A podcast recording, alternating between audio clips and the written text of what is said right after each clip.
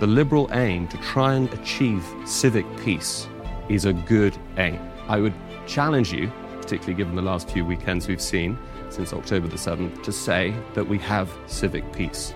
But my, my response to that from within the liberal tent is to say that liberalism needs to be muscular. So, what we then have to say is the healthy form of conservatism, the healthy form of liberalism, we face a common enemy. Sometimes, in order to preserve and conserve, change is necessary. And that's the big challenge that conservatism faces, just as the liberal faces the challenge when do you stop liberating and start becoming a conservative? Hey guys, Triggernometry needs your help. We took a big risk creating the show, and for us to keep doing the incredible work that you all love, we need your support. That's the only way we're going to stay independent and create content that you won't be able to find anywhere else. There is no other podcast where you'll hear interviews with Nigel Farage one week, and the next week you've got Aaron Bastani, the founder of left wing show Novara Media, on the same platform. You know the mainstream media aren't honest. You know they've been caught lying again and again. You know they can't be trusted.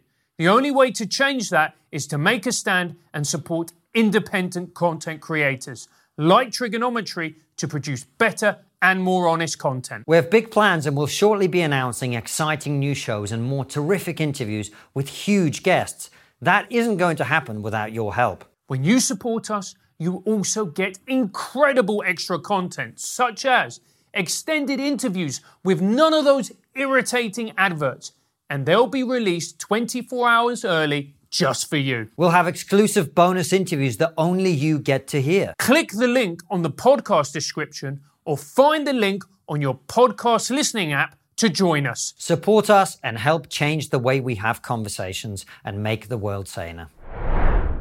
Hello, everybody, and welcome to the first of what will be many debates here on Triggernometry. I'll be hosting some, Francis will be hosting others.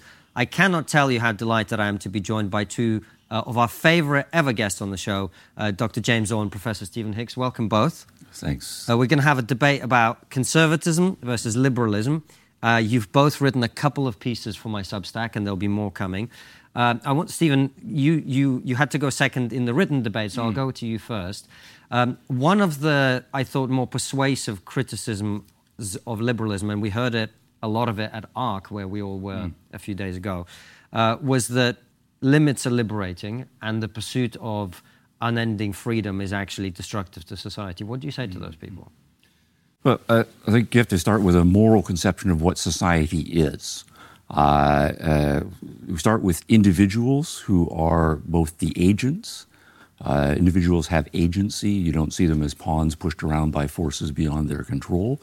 So there is a conception of human nature at work, and that's a that's a philosophical starting point.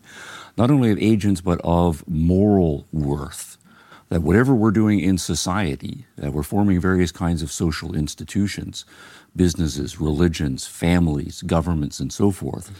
It is with respect to the value of the individuals involved. So we come together to do business as individuals. We form families. It's two individuals who come together, uh, making a voluntary choice, and they then bring into the world another individual right, that needs to develop his capacities for agency and, and moral self responsibility. So it's not that uh, uh, freedom and individualism is corrosive of the social. It's rather that the social exists to preserve the individuals and enable individuals better uh, uh, by you know, division of labor being coordinated, achieve the values of the individual. When those social institutions are no longer serving that function, they should properly be dissolved and this uh, and new ones created. And this is partly why we're going to have an evolving and in some case revolving society. So it is making clear what your ultimate moral standard is. Some social institutions should be dissolved. Uh, uh, but that requires uh, that you've made clear what your moral standard is, and you should have no problem with some social institutions going by the by. And you should be actively preserving other social institutions because they've proved their worth at uh, uh, protecting the rights and values of the individuals involved. So but I suppose what people mean is when we look at the real world out there right now, is mm. the dissolution of certain institutions uh, has led to increasing atomization of people, people feeling disconnected from each other, from society. Um, and that's why I think a lot of people are now starting to talk about um, but then I would say it's not freedom that is causing people the atomism, right? That people are worrying about. So okay. then we have to get to say, what do we mean by an atomized individual or an isolated mm. individual or an individual who has come to be in an adversarial relationship to what we think of as a healthy social institution? And I think when you drill down and start looking at cases, it's not going to be too much freedom that's the problem. What is the problem? Well, it depends on when you drill down which kind of atomism you are worried about. So, if you uh, uh, uh, wanted to say, for example, you have uh, you know, individuals on social media who are feeling isolated uh, from the world, and it's uh, teenagers who are considering suicide. Now, you might then say, well, we shouldn't have given these powerful liberating devices to them in the first place because they don't know how to do it. But I think uh, uh, what's actually happening in that particular subcase is you've got young people who are trying to develop a self, and they are going into, in most cases, what are echo chambers. Uh, and instead of developing a self, what they are doing is just echoing and reflecting what's going on there. And you have a certain amount of mob action with respect to those uh, individuals. The mob action is not anything that is respectful of the individual. So you have uh, a, a, social environment, right, which is not conducive to healthy development of individuals. Uh, instead, you've got a kind of, I would say, collective mob psychology that's destructive that's going on there. So you do end up with isolated individuals, but it's not too much freedom. It's mob psychology very interesting. And James, I want to put some of the Stephen's critiques of conservatism to you in a second, but uh, did you pick up anything there you wanted to come back on? Yeah, thanks. Well, and thanks for putting this together. It's, it's a great honour to be part of the first Triggernometry debate, and it's been great to exchange views um, in writing with, with Stephen. Thanks for, uh, thanks for orchestrating it. Wittgenstein says at one point that a picture held us captive, and I think a picture holds the liberal mind captive. I think it's a myth. It's a very attractive myth, but it's a false myth. And you might call that myth something like a kind of secular creationism. A secular creationist believes that freedom and equality kind of pop into being from nothing round about 1776, Sunday afternoon in April, about tea time. I think this is false. I do not think that the natural resting state of human beings is to be free, to exist without any unchosen obligations, to be simply primarily an individual, and to take it as self evident that every individual has an equal moral worth, that there is some readily available moral standard that all individuals left to their own devices will, exercising their rationality, discern, track, and live out. I think there's a reason that liberalism emerges in the 18th century. It's not because it starts ex nihilo from nothing, but because it is the fruit of long centuries of an accumulated wisdom and tradition, beginning with the Hellenic tradition, fusing with the Hebraic tradition, and resulting in the end, yes, through fits and starts. It's, it's, a, it's, an, it's an process of evolution. There's some revolution too, and when there is revolution, that's when things get ugly. Um, so a big difference between, I think, the American Revolution and the French Revolution. So that was just to sort of, you know, set the scene for my um, for sort of my position. I don't think it's true that we are born into the world as individuals, freely just deciding what obligations to undertake. We're literally born attached to a cord to our mum. that, that's our, that, I think, is, is, the, is the more plausible account of how we start as human beings. Aristotle makes this point in the opening of the Politics. We are, before we are creatures of the polis, before we are political animals, politikon on, we are paired animals. That is to say, we pair ourselves, male and female.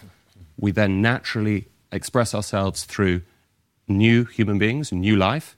That itself is an unstable setup. We need to form ourselves into a village. Villages are vulnerable. As we learnt, kibbutzes are vulnerable. We need to expand and we need to form together. And now, for Aristotle, the best unit for a moral community, a stable social moral order, was the polis. That may vary from era to era. It may be a city state, it may be a nation state, it may be a relatively stable empire. So that, I think, is a, is a much more um, empirically aligned and accurate account of what it is to be human. Now, of course, it's not to say that freedom doesn't matter, and it's not to say that we don't freely take on obligations further down the line. We choose our spouses. We may not choose our parents or our siblings. Uh, we may not easily choose our nation. Uh, you've chosen Britain, um, but not everyone, and those people rest with the, with, with, with the, fact, the moral community in which, in which they find themselves. We might say, well, we freely enter into uh, a marriage. Now, historically, that's been seen as a, coven- a covenant, a lifelong promise. Liberalism changes that, turns it into a contract. Why? It has to be a contract. James, just explain the difference for people. What is the difference between a covenant and well, a contract? there's a lot of literature on this, but let's say roughly that a covenant is a unilateral promise and commitment mm. that is not that, that expects reciprocity but doesn't require it. A contract is um, uh, um, and it's a, and it's, it has some sort of public um, public features. It's something that you make before, before others that, that is known about, is publicly known. It's not a kind of private arrangement. I think that's an important element too. It's not a contract. The contract is the sort of dominant metaphor for the whole for the liberal universe social contract could be a vertical contract with the state, as, as Hobbes stresses in Leviathan, or I think more plausibly, it's a Lockean contract with that we, you know, we enter into. So the language of consent, individual rights. I'm free to enter the contract and I'm free to breach it. If I do breach it, then there are certain maybe obligations I might have to com- um, uh, uh, um, make up for, and so on and so forth. Now, again, I think that um, abstracts and uh, sort of legalizes and removes uh, human arrangements away from our natural state. Very quickly, just the final point this question of moral worth, that the, that the sort of the liberal uh, mind assumes that moral worth and objective moral standards are not only available, but universally available. Now, the liberal project is a universal project. Conservative projects tend not to be, though I'll, when we come to talk about conservatism, I'll say a little bit more about that, because I think there's some criticism that can be made of the conservative position on that front. So the liberal paradigm is a universalizing, universalizing, universalizing paradigm. That is to say, human rights is universally applicable. That is the sort of standard yardstick. That's the standard manifesto for liberal morality.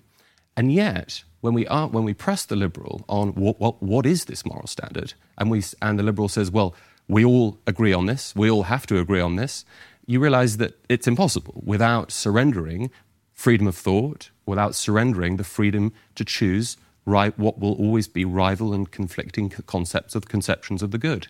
John Rawls, the, by far and away the most influential liberal, uh, political liberal of the last 50 years, devises this thought experiment. Liberals are always devising thought experiments because precisely because they want to abstract away from particular contingent concrete circumstances to imagine this kind of universal timeless utopia that's applicable to all times and to all places. And in this thought experiment, he says, well, in order to pull this off, in order to imagine a maximally just society, we have to bracket, quote, our comprehensive metaphysical commitments. Now, what lies within that phrase? Everything, not just the God stuff, what, it, what we are as human beings, conceptions of human nature, what makes us free, what our worth consists in. These are inevitably contentious, moral, contentious philosophical questions that are not, never going to command universal agreement. The only reason there's an illusion of agreement that emerges at the 18th century is precisely because there's been a settled intellectual, social, and cultural pattern from Plato and Aristotle all the way through late antiquity, the high Middle Ages, and emerging into fruition, yes, with big political breaks like the Reformation in the 16th century and the French Revolution in the 18th century. But those are kind of optical illusions. Those revolutions lead us to believe, and especially the way history is taught in the textbooks, you've got the Enlightenment. Well, what comes before the Enlightenment? Darkness. What comes before Renaissance? Death. And so there's this sort of, as I said, there's a kind of myth, there's a mythology to liberalism that thinks that it all starts with a break. And it, I say it's not. It's the fruits of the very order that conservatives seek to preserve. Uh, thank you. I, I, want to come back to conservatism in a second, but Stephen, a flurry of punches there, so okay, come yeah. back on this. Well, particularly the, the idea that liberalism is interfering in things like marriage and, and changing Okay. the way that we do All right. things. So beautifully said, but Hmm. three huge right topics right uh, put out there, and I'm going to take You just the first started one. well, yes, I uh, started it. yeah, that's right. Okay, so but let's take this first one about the uh, the liberal mythos, right? Uh, at, uh, that somehow in the Enlightenment there's this radical break with the past, and suddenly liberalism, we're all free, autonomous self. Right? That is a conservative myth about liberalism. There are no liberals. Now, John Rawls is a disaster. We'll come back to him in a moment. He's your guy. He is not. He is the opposite of my guy. Okay, but this, that's the third topic that you that you are putting out there. Every single uh, important liberal in the tradition, right? And liberalism does have its tradition. Will say, look, by the time we get to the Enlightenment, you are exactly right. Uh, the you know the founding fathers of the United States are saying no. We have to go back to Greece. We have to go back to Rome. There are certain long political traditions. At the same time, they are very well aware if we are interested in religious freedom, for example, the First Amendment. Uh, I know we're in Britain, but I'm going to use the, this American example. In the, uh, in the Bill of Rights, in the First Amendment, the very first thing is freedom of religion. And it's very clear that this comes out of already two centuries of battles over religious freedom, religious toleration, and so forth.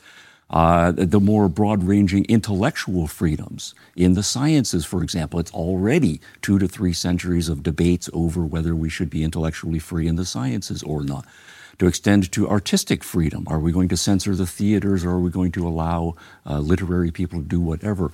Already going back to the Renaissance, we have now more than two centuries, we have three to four centuries of debates and hard fought battles. So, what we have then is a multi front battle with respect to the arts, with respect to the sciences, with respect to religion, with respect to all of the civil freedoms. And so, yes, absolutely, the Enlightenment is a capstone. And then there is a kind of aha moment that many intellectuals are reaching in the 1700s. After we fought all of these particular battles, now we are in a position to generalize and say it's not just artistic freedom or religious freedom or scientific freedom or freedom to go into whatever kind of business you want. Yes, we are going to generalize to these universal principles. So the myth is, and this is a, often a conservative reading, that somehow uh, we, we're springing de novo into existence. I don't think that's a proper reading of liberal. The liberals are proud of their history. Now, to turn the tables a little bit, if we then say the liberals want to say in the social order, uh, there are going to be lots of values that are, are contested on and on, and there's going to be a great deal of, uh, of, of evolution that goes on. Where the liberals are insisting that liberty comes first is in one area and one area only. That is in the political area. When we are talking about families, when we're talking about other institutions, people might have different orders of uh, what their values are. And we might have contending values in those social. But when we are talking about politics, specifically, when we are talking about government, we have to be very, very clear because government is a, in every single society, a, an instrument of compulsion. It makes its rules. All other social institutions, of course, have rules, but those are rules that are flexible. You can opt in and out of business, opt in and out of a church, uh, uh, uh, opt in and out of playing this or that sport. So they all have their rules, but those are particular rules for those institutions, and people voluntarily sign on to them. When we're talking about governments, we are talking about a different kind of animal, right? and it's an 800 pound gorilla animal that says our rules are going to apply to everybody in the society. And our rules, if you break one of these rules, the police are going to come to you. We will put you in jail if we find that you are wrong. And we have these rules with respect to foreign people, protecting our people. You come here, we will use our military.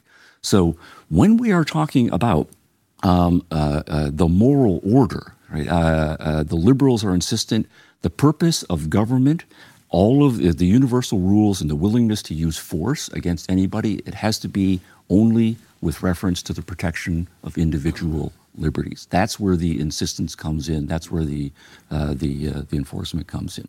Now, uh, now against that, right, what I read from Professor Orr and other conservatives. Now, conservatism, of course, is a big tent, so I'm going to try to tailor it as much as possible to yours. Is to say, well. We can't do that because we have to have a prior kind of order right, within which individuals come into existence. And that order has hierarchical elements uh, uh, and it has traditions. And so we have order, tradition, hierarchy. And those are going to be values that trump liberty in many cases, including in political cases. And that's where the liberal gets worried, right? Because then we want to say, well, there are good orders and there are bad orders. There are good hierarchies and there are bad hierarchies. How are we going to sort those out? You do need a principle before you, a moral principle, to sort out all of those values. You can't just start with all of those. And if we then go back to the history, and this is why I think the, the myth, the conservative myth about the liberal history is important, we say in, uh, you know, over the course of the centuries, when all of these hot, hard fought battles are being won, they are being won by the liberals. They are not being won by the conservatives. In every single generation, we go to the late 1400s and we say, we need, you know, this is the generation of Michelangelo, Leonardo a little earlier, and so on. The artists are saying, we need artistic freedom. And it is precisely conservatives right, of that era that are saying, no, order and tradition that is stifling the liberal developments there. In the next uh, century, when we're talking about religious freedom, it's, uh, it's uh, the liberals of that generation saying, no, individuals need to take charge of their own conscience, get the state out of it, uh, and so forth. And it is precisely the people of order, tradition, and hierarchy who are stifling that development of individual liberty. In the case of science, when the scientists like Galileo are saying, you know, stop torturing scientists, start using intimidation.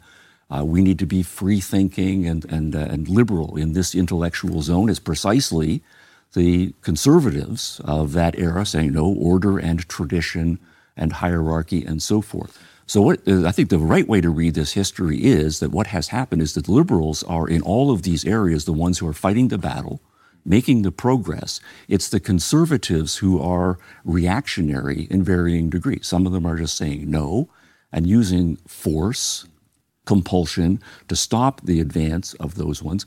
But then the more reasonable conservatives, typically, once the battle has been won by the liberals, they accommodate. And they say, okay, now we will fold this into the tradition, uh, but it is now a uh, a liberal conservatism, right? Where the liberals one that did all the work, the conservatives accommodate that after, and then uh, you get to what I think of as yeah. more reasonable conservatives in the later modern world. Can James, yes, of course. I'm uh, conscious that we're we're sort of we're firing a lot of rounds at each other. We should really take them one by one. But so that's just the first issue uh, that you put on the so table. Let, let, let, me just let's try and, and I'll try and impose. we only have like order. an hour and a half total. If, so if, if, maybe we'll maybe you'll let us do a sequel. But so let me just let me take respond to, to, to your responses. So if you value honesty, integrity, and diversity, all things that are increasingly lacking in established media, then consider supporting us at Triggernometry. As a member, you'll get ad free and extended interviews, plus exclusive content. Click the membership link on the podcast description or find the exclusive episodes link on your podcast listening app to join us. It's the first question of the the narrating of the history and, and, and the conservative myth that liberalism pops into being out of nothing, the kind of the secular creationism mm. line that I started off with. There's also this question about government and the state that it's only in the political arena that the liberalism values freedom. And then mm. questions about artistic freedom and science. Let's just, let's just go with those four. There are, I know there are lots of other points that you, um, that, that you made that I'm I, sorry if I don't address them. Look, the historic, the, the sort of periodization question, that you know, it is the Enlightenment. I, you know, that is how it's taught. That I think, you know, I'm, I'm, I think there's a lot to your reading or your re-narration, but I think it is a re-narration. I think it is a sort of hetero, heterodox take. I wish there were more liberals who were running this. I think it, I think when conservatives say that there is this Enlightenment moment uh, that is talked about, that's the metaphor that's used. That we talk about the Dark Ages, the Middle Ages. Why are the Middle Ages? Between what?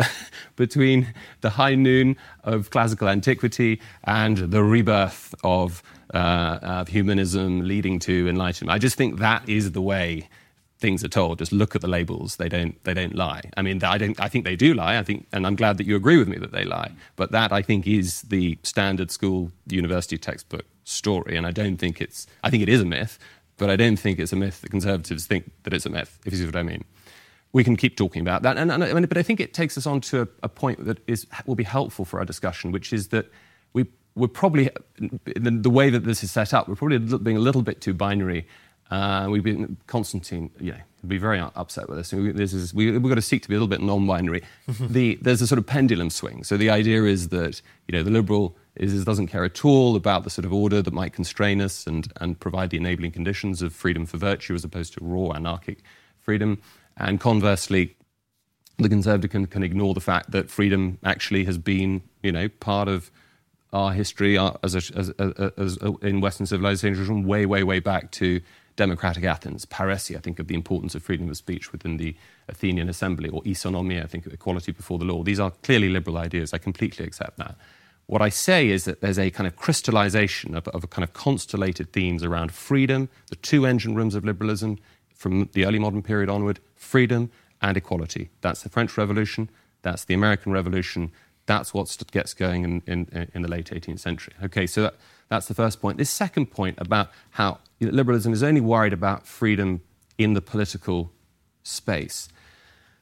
Now, I think if that's true, it actually confirms my worries that the liberal has this another myth that there is a kind of secular, neutral public square in which we're all free because we've bracketed any contentious commitments that might lead to more nasty religious wars or civil wars or whatever that might be. Now, I think that's, that's true, that it's, it, and, it's, and it's praiseworthy. The liberal aim to try and achieve civic peace is a good aim. We all want civic peace.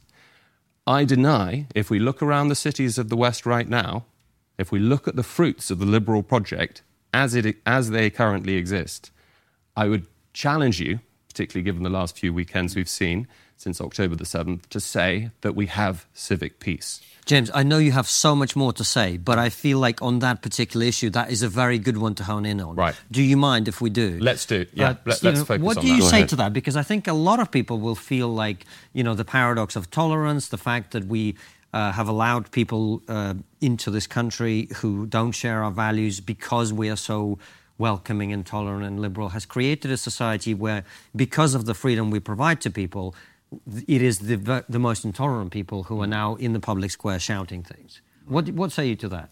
Well, I think then we need to bring in a at least one more player onto the social and intellectual scene aside from liberalism and conservatism and that third or fourth player is going to be the problem case. So we're talking about a hopefully sophisticated version of liberalism, a sophisticated version of conservatism, but there are lots of unsophisticated philosophies, ideologies, and worldviews out there.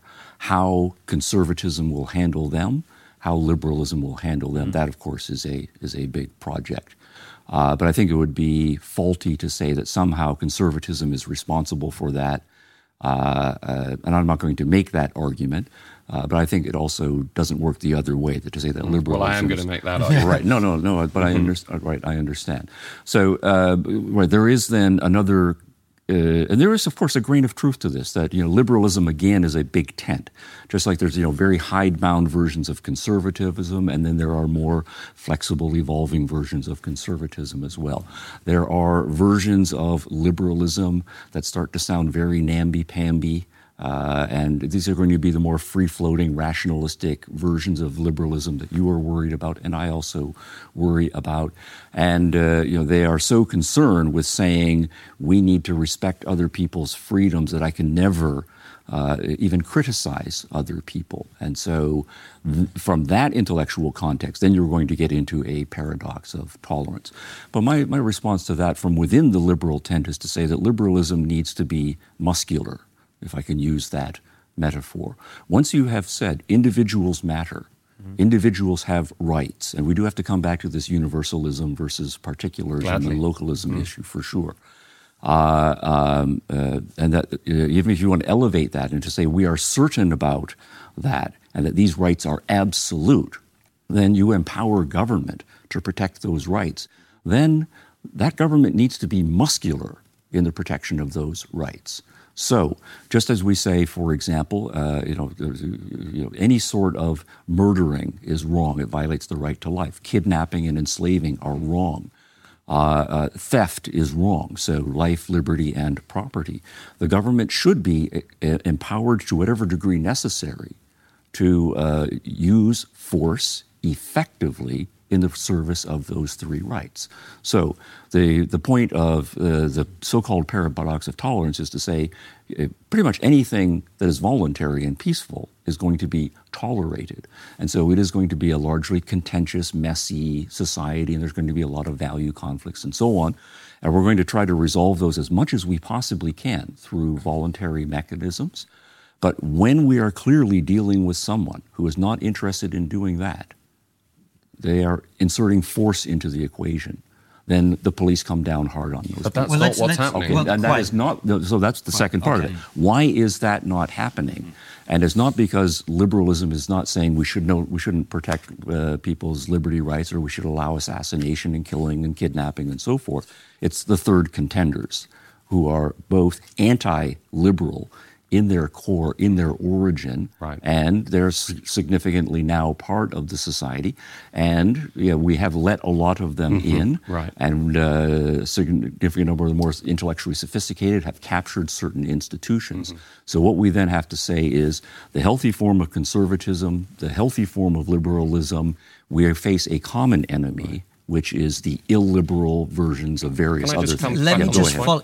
Uh, you're most welcome to. Let me just get into a slightly more nuanced edge case because let's say that the you you are for muscular liberalism and you will crack down on anybody who commits acts of violence. I think that's a minimum standard for a healthy society. Absolutely. What about the fact that, for example, we all have freedom of speech in the liberal conception, Yes. and yet I don't think the conservative would support, and I, not necessarily being conservative, would support the idea that someone should be able to walk into the public square and publicly chant "Gas the Jews," mm. for example, as people did in Australia, or shout pro-Hamas slogans. But the liberal conception, taken to its logical conclusion, is well, they're not hurting anybody physically No. they have freedom of speech.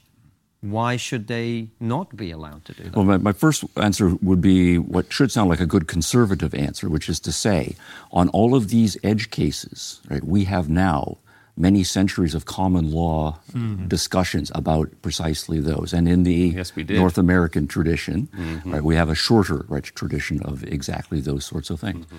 And so, uh, to get as nuancy as possible, then you have to go into all of those common law cases and say, what has law worked out when they are attending to all of the variables there? So, no, and then I would say, uh, who is responsible for that public space? And if it's a public space, then the way we have worked things out right now is the government is responsible for it and they are responsible for the administration of that public space, including if it's like a Hyde's Corner kind of place, uh, in a place where, at a minimum, still people's lives, liberty, and property is going to be respected. Any f- speech that goes in the direction of incitement, right, uh, and where the line is drawn between uh, speech that should be tolerated and when it becomes incitement, that has to be very nuanced. But once that line is crossed, then I would say, yeah, muscular liberalism. You shut that speaker down. All right, all right. Well, I can see you're raring so, to so, go. so, James. so there's just a, just a few things to say. I mean, th- this this idea that conservatism and liberalism have, have got uh, these sort of mutant siblings, and that that we could, we all we're, we're both in a position where we need to deal with the problem that that this third challenger presents us with. I, I I think that the the what we're seeing, the chaos, the tyranny, the atomization, to go back to your earlier point, uh, Konstantin, we can talk about this later. I think the, an, the atomization and the tyranny are structurally complicit features of liberalism. And I'll explain why l- later on if we've, if we've got a moment. But um, the, if you start with the, a view of human nature, of human beings, as basically free, rational, autonomous, self legislating agents who freely enter into obligations and ties, you just do think of human beings as basically fungible. It's hard to think of, therefore, it's, it's impossible to come up with a moral objection to large numbers of people coming into your country, entering your moral community, on no, on, not on terms that you set for them, beyond barely minimal ones of, you know, don't celebrate terror and don't kill people, right? There's no, there's no sort of, there's no sort of ethic there. There's nothing within that those abstract universal liberal principles that's actually going to command the concrete loyalties of flesh and blood human beings. What commands the loyalty of flesh and blood human beings is family, neighborhood, uh, corporation, religious communities, guilds, maybe secular communities, and I think nations. I mean, I think nation states the, is the outermost limit of those concentric circles of political affections and loyalties beyond which they become abstract. Nobody, nobody's going to sort of get up and nobody's going to die for the European Union. No, nobody's going to get up and, and put their hands on their heart and sing "Ode to Joy" with the, when the EU flag. I mean, maybe some will in Brussels, but you know, it's not. So and Islington. So, so, so, so the conservative paradigm is, is, to say, look, it, we are what we are. It would be wonderful, maybe, if we were these perfect, liberal, rational, uh, autonomous uh, beings, but that's just not what we are. And one of, I mean, if you look, for example, at the doctrine of multiculturalism, that is a paradigm liberal doctrine. What it says is we are not going to make any demands on you, even when you enter into our moral community, as to how you understand uh, the, the fundament, fundamental moral questions. We're going to say we're not one culture, we're many cultures. So we can have as many silos as we want. And because of the sort of doctrinaire a priori commitment to the idea that it doesn't matter because whoever's in the silos, they're all liberal, rational, self legislating selves who will, left to their own devices, uh, just see that um, uh, e- equality, goodness, and the United Nations Declaration of Human Rights is the only moral code worth living by, and uh, uh, more primary superseding political loyalties to one's origin country uh, will just magically fall away as you pass through the passport gates at Heathrow. There's just a sort of magic wand, and you just you know, forget all of those loyalties, forget all those concrete attachments to kin and to family, to ethnicity, to tribe, to religion, to origin country, and we just become a British citizen. And I just think that's, that's another myth. I think it's plainly false. And I think it's why what we're seeing on the streets of our liberal Western cap- capital cities all over at the moment is a fruit of liberalism. And it, those fruits, those effects, those consequences would not have arisen on a truly in, a, in a truly conservative polity. That is to say, a polity that says this is not just any random collection of, of, of, of individual agents. These are a people. They are they are French. They are from Papua New Guinea. They are from Australia. They've got this story and not any other.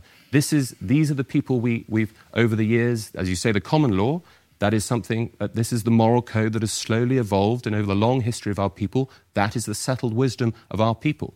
The paradigm for liberals is not the common law, it's rights based regimes, it's rights documents, it's the Declaration of Rights, it's the European, Human, it's the European Court of Human Rights, it's the very conventions and documents that is making that is paralyzing today's Conservative government in the UK from deporting these people who are celebrating the terrorist attacks on October the 7th. Uh, Stephen, uh, come back quickly because we've spent uh, yeah. almost all the entire time interrogating the liberal position. I want to come to interrogating the conservative okay, position, but come back on this. Quickly. Okay, so very good. Then I think uh, we're in, if, if, we take that line uh, and say there is this myth of the free, rational, autonomous, atomized individual, and then we want to put the blame on liberalism for where we are, then I think the argument is there going to be liberalism has not been tough enough on people who are not going to adopt that position. And then you add to that an understanding of human nature, what commands our loyalties and so forth, that you think uh, liberalism uh, is not in keeping with. And so it's just a, it's going to be a failed project. We don't but die the, for documents. Well, sometimes we do. Uh, but then the, to go to the other side of what I think would be a false dichotomy here, then, would be to say what conservatism then is to say is we start in a particular context and we are bound to a particular religion, a particular family, a particular language, and a whole bunch of particular things. And if you then, uh, that's not just a metaphor, if we are bound and constituted and our identities and our value structure comes to be formed in that particular context, then you are uh, uh, going to be very close to a kind of relativism because then you're going to point out that obviously People were born into all sorts of different local contexts all over the world, and they're going to be very different in various ways. And if you deny the capacity of us as rational people to abstract from those differences to see a common humanity, excuse me, a common humanity, then you're going to say all we have is contentious groups. But from this conservative position, you're going to see no way out of it because what really binds us, what commands us, and notice how strong that language is, mm-hmm. is these particular tribal loyalties. And if you are then worried about the people who are doing terrible things mm-hmm. out on the streets of London and various other places, it's precisely those people Those are the people the conservatives are describing and valorizing because those people are tribalists who were born into a certain tradition, a certain language, a certain family structure, and they are bound and commanded but by the it. conservative and they're argument going to get out presumably would be we don't let people from a different conservative culture That's into right. our The reason society. That's there's right. So then you want to balkanize the world into well, the different tribes, better than balkanizing your own society. Okay. Quite. Well, okay, so, but notice what I said. That that I think is a false alternative. Okay. Okay. So somehow, what we need to do with the healthy conservative and the healthy liberalism is to say we are not culture-bound relativists, and all the best that we can do is relativize. Versus, we are some sort of free-floating individual, right, rational agents, and just anything goes. Right. That's the false alternative we need to get past to get to the next stage of the discussion. and how do we? But, but I, I, I, I'm very keen to to understand, but I don't yet, Stephen. Right. So this is, I think, where the epistemological issues come in. Is it possible for individuals to, uh, whatever their particular circumstances they are born into, to rise above them? Say, I was born into this religion, but I'm not bound to this religion. I am going to think it through as an adult, do some comparative religions, and as a rational individual with good education and free exploration, I can make my own decision. I was born into this family, mm-hmm. but I don't just uncritically accept this family because some families are dysfunctional, some families are functional, and I am going to learn the lessons of my family structure, and I'm probably going to do better in the next time. So we have the cognitive power to rise above our circumstances. No denying that. No well, denying the that. conservatives come though back, strike let, me let- as let me come back to this. But yeah, well, Konstantin, you, you, you take it. There's a lot of directions we could go. Yes. I, but I, I'll I'm just worried that I, I don't want it to be all No, one way. 'cause- c- can I just say, I think this pivots very neatly to a criticism of conservatism that I think is very powerful, if not the most powerful. This is the relativism charge. So maybe we can, maybe this is a good point to which we can sort of turn to, to, to, to, to, to criticize my, my position. Um, it, but just, just as, we, as we're going at the, the relativism con- problem, I think, is baked in even more so. I don't think it is baked into conservatism, and I'll explain why, but I think it is structurally baked into liberalism. Remember, liberalism is the view that we are free to choose our conceptions of the good. We are free, when nobody's going to tell us what our metaphysical conception of human nature is. And that just is going to lead to conflict. We're going to just have rival conceptions of the good. That's why the adjective plural is often attached to liberal plural democracies. Mm-hmm. The liberal, in attaching the word plural, basically concedes that the Kantian project, the Kantian idea that left to our own devices, we're all going to come up with a singular conception of what a flourishing society looks like, was never going to work at all. So, liberal plural societies, how do we then cope with that? Well, what happens is we have plural conceptions of the good. How do we police and navigate and manage and integrate these? How do we hold a multicultural society together? Stephen, you're absolutely right. You need an 800 pound gorilla. The conservative says you don't need the gorilla, or at least you can keep the gorilla in the cage and you know bring him out only in exceptional circumstances. If you have a moral community that has a clear self-understanding of itself, it has a clear a, a pride in itself, a pride that it can confer as it welcomes new guests to join its moral community on the terms that it sets for themselves, both with the gifts that it offers, but also the duties that it expects, and because this this is us. This is this is distinctive. This is the kind of community we are. So I think you know, the relativism problem does emerge naturally from the liberal tradition. But let's turn to conservatism a second, because I think there's, there's, you, you're absolutely right, Stephen. Say this is a, this is also this is not not a, a problem that conservatism is free on, free from. If we're all conserving our own particular traditions, isn't that itself a recipe for relativism? I mean, how are we going to cope with that? Well, my first response, preliminary response, would be to say, um, so what? It better to be a balkanized world than a balkanized society.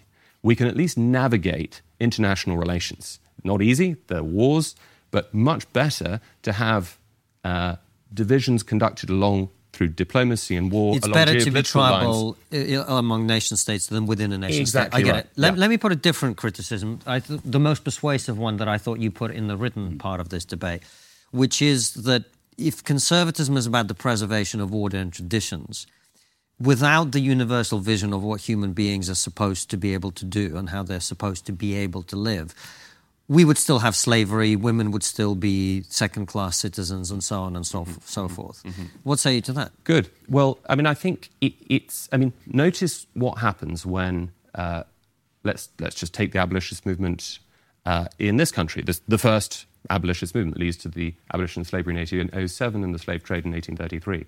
How does it start? It starts with a criticism that comes from evangelicals Thomas Clarkson, St John's College, Cambridge, William Wilberforce, St John's College, Cambridge, they start making theological arguments about that say there, is, there can be no debate, there can be no rival conceptions of the view that human beings are not Kantian selves, but divine beings made in the image of God with an irreducible dignity and preciousness. And for that reason, this is Clarkson's, it was an undergraduate essay, the essay on the commerce, on, on the commerce of the human species, which became the manifesto for the abolitionist movement. I think conservatism preserves and inherits traditions that carry within it the seeds of its own reform. We see this with the abolitionist movement. We see it too with the logic of extending the franchise to women. Who, which, which tradition is the first to lift up women? I say it's Christianity. Look at the way in which women feature in the Gospels. Now, look, I don't want to get into a theological. And argument, by the way, is Christianity really a conservative religion? Well, I mean, well, I don't know. well, that's a whole other a whole other debate. But let's simply say that the, the, the, Christendom and the inherited moral traditions of Christendom are what, broadly speaking, conservatives in the West are, are seeking to preserve. And I think what, what we're tiptoeing around here, I don't want to get down into the religion, sort of down a religion rabbit hole, but I do just want to say that this is my deeper answer to your worries about relativism. There are many conservatives who are secular. Uh, I think that part of what the conservative is preserving is a set of transcendent metaphysical commitments and obligations.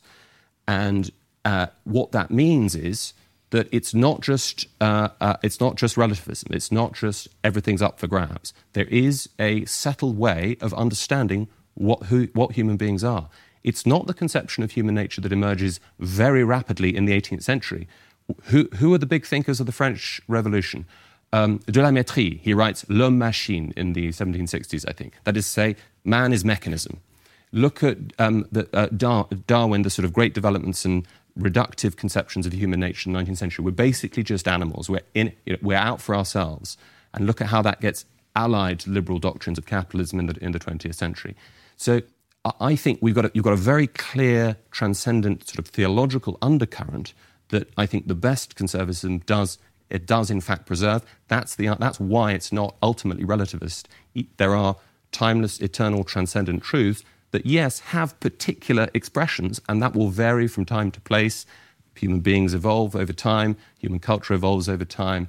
Um, but, but there is a kind of anchor, if you like, in a set of uh, uh, uh, basic traditions that are both revealed and rational. Mm. Stephen, make some of your arguments because okay. I thought that was one of the strongest among others. Yes. No, I think James is absolutely right. Ultimately, we are going to have to get back to metaphysics. Right? Uh, Everything's downstream of metaphysics. No, no, uh, metaphysics and the epistemological issues about Good. abstraction. There are people watching this. I want right. them to stay watching. And so simplify. we're, not, yeah, we're not going to do it, but. I will make the history point just to start with the, uh, the, the, the abolition of slavery. You are exactly right that by the time we get to the 1700s, it's evangelicals who are uh, front and center and a significant uh, member. But I think that's the wrong reading of the abolition story, and it's not going to be something internal to Christianity uh, that is uh, getting the credit for the abolitionist uh, movement and its successes. And the point is going to be that Christianity was the dominant intellectual framework from 300s Right? And it had a monopoly, basically, for 700, 800, 900 years. Not a whisper against anything being wrong with slavery yes, or, uh, well, I can give you maybe a whisper, Greg, maybe some Greg whispers. fourth century. Uh, That's when it but starts. The institution of slavery, the institution of the subordination of women, for well over a millennium when you get to the 1700s and you have some evangelicals and others, this is already three centuries after the Renaissance. The first people to start significantly saying there's something wrong with slavery are in the 1500s, and they are Renaissance humanist educated individuals who are starting to say there is something wrong here with, uh, with this as an institution. And that picks up in the 1600s as we go through the religious battles uh, over religious toleration, separation of church and state. It, what you find then is a new form of Christianity. I, I would say John Locke's is probably the best version here, where you have a combination, right? Early Enlightenment. Okay right? Uh, uh, uh, philosophy combined with uh, trying to make Christianity as reasonable as possible with its certain understanding of individuals, toleration, freedom, and so forth. Once that is put in place, and this is by the end of the 1600s, mm-hmm. then in the 1700s, you've got a whole bunch of people who are now Renaissance humanist types including you know, Benjamin Franklin and the Thomas Jeffersons and so forth, and a whole bunch of evangelicals who are now coming out of this new form of modernized Christianity. Then and only then does slavery uh, get, go on okay. the defensive and go. And then the same story would be told with respect to women. Now, that's just the first half of the history okay. story. Well, look, let's we, we can we can have a sort of history war here, yeah. and, and I just I just think that I just think there's a mistaken way of, of, understanding the history. Uh, the evangelicals are not reading Locke's reasonableness of Christianity. They're no, no, reading no. the New Testament. Yeah. Uh, and, and slavery, but they're reading it sla- through a Lockean and, lens. Yes, would it not be fair to say, though, that the people who are most opposed to the emancipation of women and, and the, uh, the lifting of the enslavement of uh, Africans are also conservatives? and Christians. I think it's an I think it's an anachronism to apply that binary to the 18th century when the word conservatism doesn't even emerge. People who believe in the preservation of the existing Preserve, order. So, so yes, you're, you're absolutely right. The conservatives do put a primacy. They think that the, the default presumption uh, when faced with any kind of radical change mm-hmm. should be uh, stay with what you've got. Now, if you like, that's the converse problem of that the liberal has. The liberal has doesn't know when to stop liberating mm-hmm. and has to stop at some point before uh, if it does if the liberal doesn't stop liberating you end up with a tyranny you just have individual conceptions of the good an atomized society that can only be held together by a tyranny and, and that I think is where we're getting now. Now, but just, just to say, the conservatism, a conservative position suffers from a, a you know a, a, similar a similar kind of problem. Um, you what you what you've got in um, in the late late 18th century is the emergence, is the idea that we've got a settled, a sort of settled hierarchy. We've got a hierarchy that works. Hierarchies are functional, flat, uh, uh, uh, flat sort of societies with no sort of distinctions of sort of office and function are dysfunctional societies. And so, and we recognize this. And I think conservatives have sometimes, have often been guilty, and no doubt they were guilty in the 18th century, of conflating value and dignity with function. That is to say, um, that, that is to say, if you have high office, somehow you're invested with greater moral worth. I think that does emerge in the 18th and 19th century, but only because the theological conceptions of, of a full blooded metaphysical human equality before, uh, before God, priest and pauper kneel together at the, at the altar rail, that starts to dissipate. And as that starts to dissipate, it becomes very difficult for hierarchies to seem morally okay. It, it, because there it just seems it just seems random. The only way you can understand equality is really in material terms, the assignate, the allocation of offices, and also uh, in, increasingly salary, salary and wealth. That that is what human worth consists in. It's a kind of secularizing and a materializing of, of, of human worth. So yes, I mean the conservatives, the conservatives have to understand that sometimes, in order to preserve and conserve, change is necessary. And that's the big challenge that conservatism faces, just as the liberal faces the challenge when do you start, stop liberating and start becoming a conservative? Mm. Stephen, anything you want to say on that? Well, again, we have a, a number of issues here. in part, I think this comes down to partly a temperamental mm. issue, right, where the conservatives is a little yes. more backwards looking Okay. Not, not in any pejorative sense. We look backwards to look forwards. Yeah, what, what, what, what we have accomplished, and the, the liberal is forward looking. Right? Yes. How can we how can we improve? from ground zero? The conservative wants to change slowly. The liberal is more willing to say, "We've got this We've great got new right. idea, and, and it's going to work. Let's, let's go for it." Mm-hmm. Uh, and that, in part, uh, for the intellectuals, I think does turn on the epistemological issues. This is about knowledge. When do okay. we know? Mm. And uh, the thing that I think most liberals will find temperamentally objectionable is this conservative resistance to uh, the idea that we can, in fact, discover truths, moral truths that are universalizable and act on them quickly. Mm-hmm. Now, this is partly then an epistemological confidence in the power of the human mind. And I think that one requires another discussion yes. of its own. Can so I, I, I would then, you know, in history of philosophy terms, my sense is you are much more Burke conservative, and mm. I'm going to be much more can, Locke sure. liberal. Can, but, can I come but, back no, on no, that but, point, but this is where point. I think it becomes you know, morally important that yeah. if you are in these 1800s mm-hmm. and you find someone saying, given everything that we have discovered right now, are you not certain, with moral certainty, that slavery is an abomination? Yeah.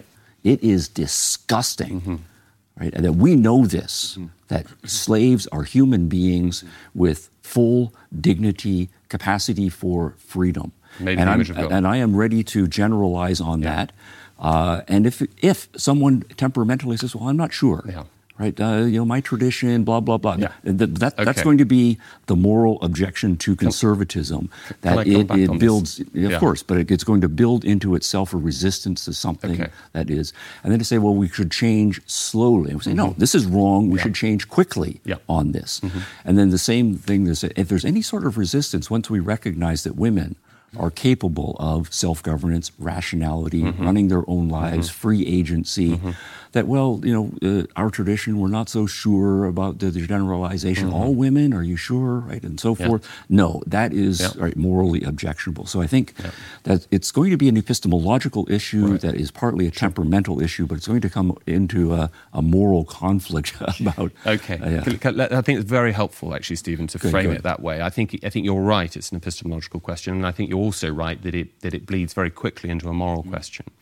And I, and I think the conservative comeback would be to say, yes, we are indeed very nervous when a set of traditions that have been running for centuries and centuries mm. are being challenged and completely subverted and started again from ground. We're starting again from ground zero right. by a small gaggle of people who just uh, have uh, read lots of books and writ- written lots of sort of uh, furious tracts about how we, we must change everything right now. Yes, there's a nervousness there. Why? Because the conservative puts uh, uh, takes very seriously the idea that the tradition is the democracy of the dead, mm-hmm. that there is an accumulated wisdom in tradition. And even if we don't fully understand, that is, to say, even if we don't have epistemological clarity of why it is that that fence is up in the field, we know that somebody at some point put it up there. We don't know if there's an angry bull somewhere hiding behind a, a, a tree about to, about to attack us, but we're not going to put it down. That is to say, we're going to understand that rationality is not always does not is not always contained within a single head. Uh, or a single sort of little group of heads. That is to say, rationality this is a point that Hayek makes, even though he doesn't say it, he denies he's a conservative. Rationality is dispersed.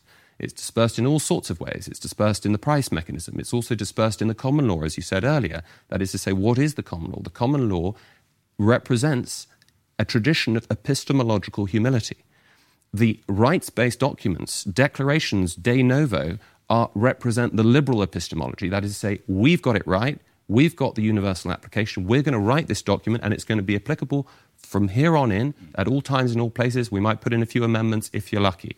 That the conservative approach is it, no, these we must respect the accumulated, the, the sedimentation of moral wisdom over the past. Yes, that's going to mean we're going to have to tweak and change as new technologies emerge, as new, as, as new wars and conflicts emerge. It's not, just, it's not a recipe for stasis and, and paralysis, but it's an adaptive method. And it recognizes that we're not just going, we don't have some sort of omniscient clarity just because we happen to be the ones walking around alive at the moment. Uh, James uh, and Stephen, we have a few minutes left, and there's one thing I want to bring up that you mentioned there briefly that I think actually has doesn't get talked about enough because people who think for a living, like the two of you, and to, to a lesser extent me, we sometimes want to believe that changes in society and progress, whatever we call that, yeah. is primarily driven by ideas and by culture. Whereas I think it's fair to say, to a large extent, it's driven by technology. I think that's such a great point. If I could just follow, and then just uh, well, and, and you know, our, our good friend Louise Perry, for example, makes this point about the sexual revolution. a- a- we can talk all we want about the emancipation Yeah. of women because we're Yeah, so yeah. progressive, but actually it happens because we finally have the technology for it to be possible. can I- if I could just pick up on that point and, and marry it to Louise's wonderful work and, and the work of, of the other um, uh, uh, British feminists, uh, the new reactionary feminists, it, you know, if it, it's true that that the sort of liberal impulse has been a recipe for moral progress. I don't want to deny that, but there's a big difference when, when it comes to thinking about what is it that what's the sort of understanding of human beings that's motivating that moral progress. Stephen and I differed on what motivated the abolitionist movement. I say it was evangelicals. What is what are evangelicals? They're the ones who go back to the, they're always banging on about the Bible. They're not reading John Locke. Uh, they're, they're, they're reading Paul, and they're re- and they're, they're seeing that, that, that what, what unfolds there is the sort of the, the logic of all human beings being equal in, in, in the eyes of God. Now, that's different from the liberal conception, which sees human beings as fungible, that there's no ultimate difference between, human, between men and women, that, that we're just units. And I think that is why transgenderism emerges, that ideology, for example, emerges, that confusion between men and women emerges within, from naturally downstream of the liberal conception of human nature as a kind of basically blank slate, uh, uh, uh, empty vessel. So, but back to your point, um, Konstantin, you're right that what catalyzes these changes is not just ideas. And, and Stephen and I, you know, we've been talking about ideas and the history of ideas and so on. Uh, uh, uh, it is true that we academics often, you know, think that idea uh, put a lot more. Uh, um, uh, attribute a lot more to ideas as factors in, of historical change than we ought to. Technology matters. Uh, as Louise argues, the, the, the pill in the 1960s has an in, a, a massively transformative effect. The invention of the washing machine, as Mary Harrington points out, has The a radical transformation, etc. Not just technology, though, law. Uh, other, many have argued, uh, Christopher, Christopher Caldwell recent, and Richard Hanania recently in, in The Origins of Wokeness, the Civil Rights Act 1964 has an enormous change in how we understand uh, uh, on the sort of the moral universe of society. I'd say in the UK context, I would add human right. The equivalent would be the Human Rights Act 1998 and the Equality Act 2010. This has become our new liberal constitution, and it's been a disaster because it cuts absolutely against the accumulated wisdom of, of previous Ste- centuries. Stephen, probably what will be a final word. So uh, Okay. address that, and also, uh, I think uh, yes, the liberals' relationship with technology, and also just that point that James made, which I think a lot of people will find persuasive, which is if human beings are free to blah blah blah. Now that we have the technology for people to change their sex easily, quote unquote, I'm free to be whatever I want. why can't you know? Isn't that what liberalism is created? Well, I think we are uh, at the gates of an equivocation here. Uh, how we use the word free. So, when we are talking about liberalism, we are talking about a political doctrine. It's in a social context. What things are we going to do uh, with compulsion, and what things are we going to do uh, voluntarily? And then the liberal has a way of dividing what is done voluntarily and what is done in compulsion. Now, when we say that people should be free politically and socially, we don't generalize that to all of reality to say, therefore, you are free to make up your own physics, right? Or to have your own version of the law of gravity, right? Or to, uh, to make up your own biology. right? And so forth. Uh, all of those metaphysically given features They're of political. reality. They're not political features. No, exactly. Why can't we? You're right. That's right. No, but, but the point is that the freedom, the concept of freedom, is a social and political concept. It's not a physics concept. it's not a biology concept.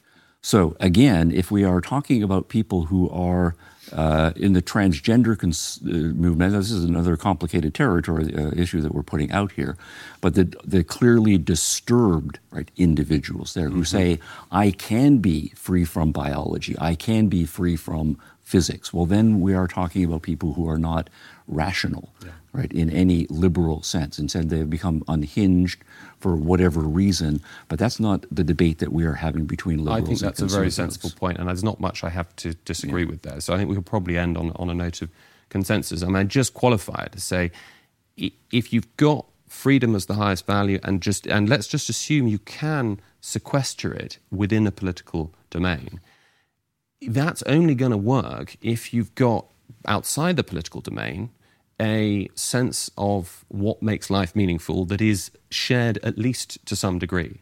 And I think that the stress on liberal neutrality, the programmatic neutrality that liberalism, I think, for all sorts of good reasons, wants us to have in order to bring about civic peace, turns very quickly into a programmatic neutral, uh, uh, uh, neutrality, which forces deep convictions about who we are, deep metaphysical, religious convic- convictions about who we are, what, w- what we ought to be, and what we ought to do. Um, pushes them into the private sphere so that some, those are questions simply to be settled behind uh, closed doors between consenting adults. And so it's hardly surprising if those questions are then bracketed that the sequestered political freedom becomes the dominant the only kind of freedom, at least the only kind of freedom that has any currency in the public square. And so it's no surprise that the liberalism then mutates into progressivism with its great doctrine that the personal is political. Everything becomes political. Mm. All right, gentlemen. Well, first of all, thank you so much. I thank our friends here at UnHerd. And uh, before we started this, actually, we were talking about the fact that modeling good conversation uh, is what we're trying to do. So, in the spirit of that, I'm going to add a little flourish, uh, flourish at the end there and ask you, what did you think was Stephen's strongest argument? Uh, I think Stephen had a number of strong arguments, so it's difficult to choose. Um, I think by far the strongest one, though, was this worry, which I think conservatives do not um, take seriously enough, that by prizing the particular, uh, conservatism don't have a story to tell. Uh, conservatives don't have a story to tell about, about human nature and its broader, uh, uh broader conceptions of, of human significance and morality.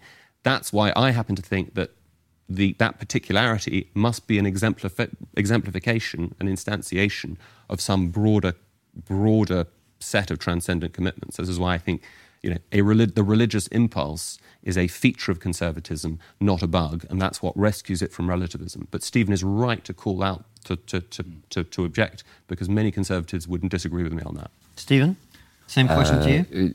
I would say that within liberalism, there is, again, as a big tent, that you're quite right to say there is the Kant version, and in our generation, the Rawls version. And I think both of those are disaster versions of liberalism. So there is a tendency in liberalism to want to generalize, to want to go to the abstract. And if that is not anchored, then that is going to be a disaster. Now, this though does come to another philosophical issue the distinction between the empiricists and the rationalists. Mm-hmm. My version of liberalism is going to be much more empirically rooted. So I think you are exactly right, though, to say that the more free floating rationalistic versions. Uh, need to be reined in or need to be uh, put on a better philosophical foundation, and they are problematic. Gentlemen, thank you for being here and thank you for watching and listening. We'll see you soon with another brilliant episode.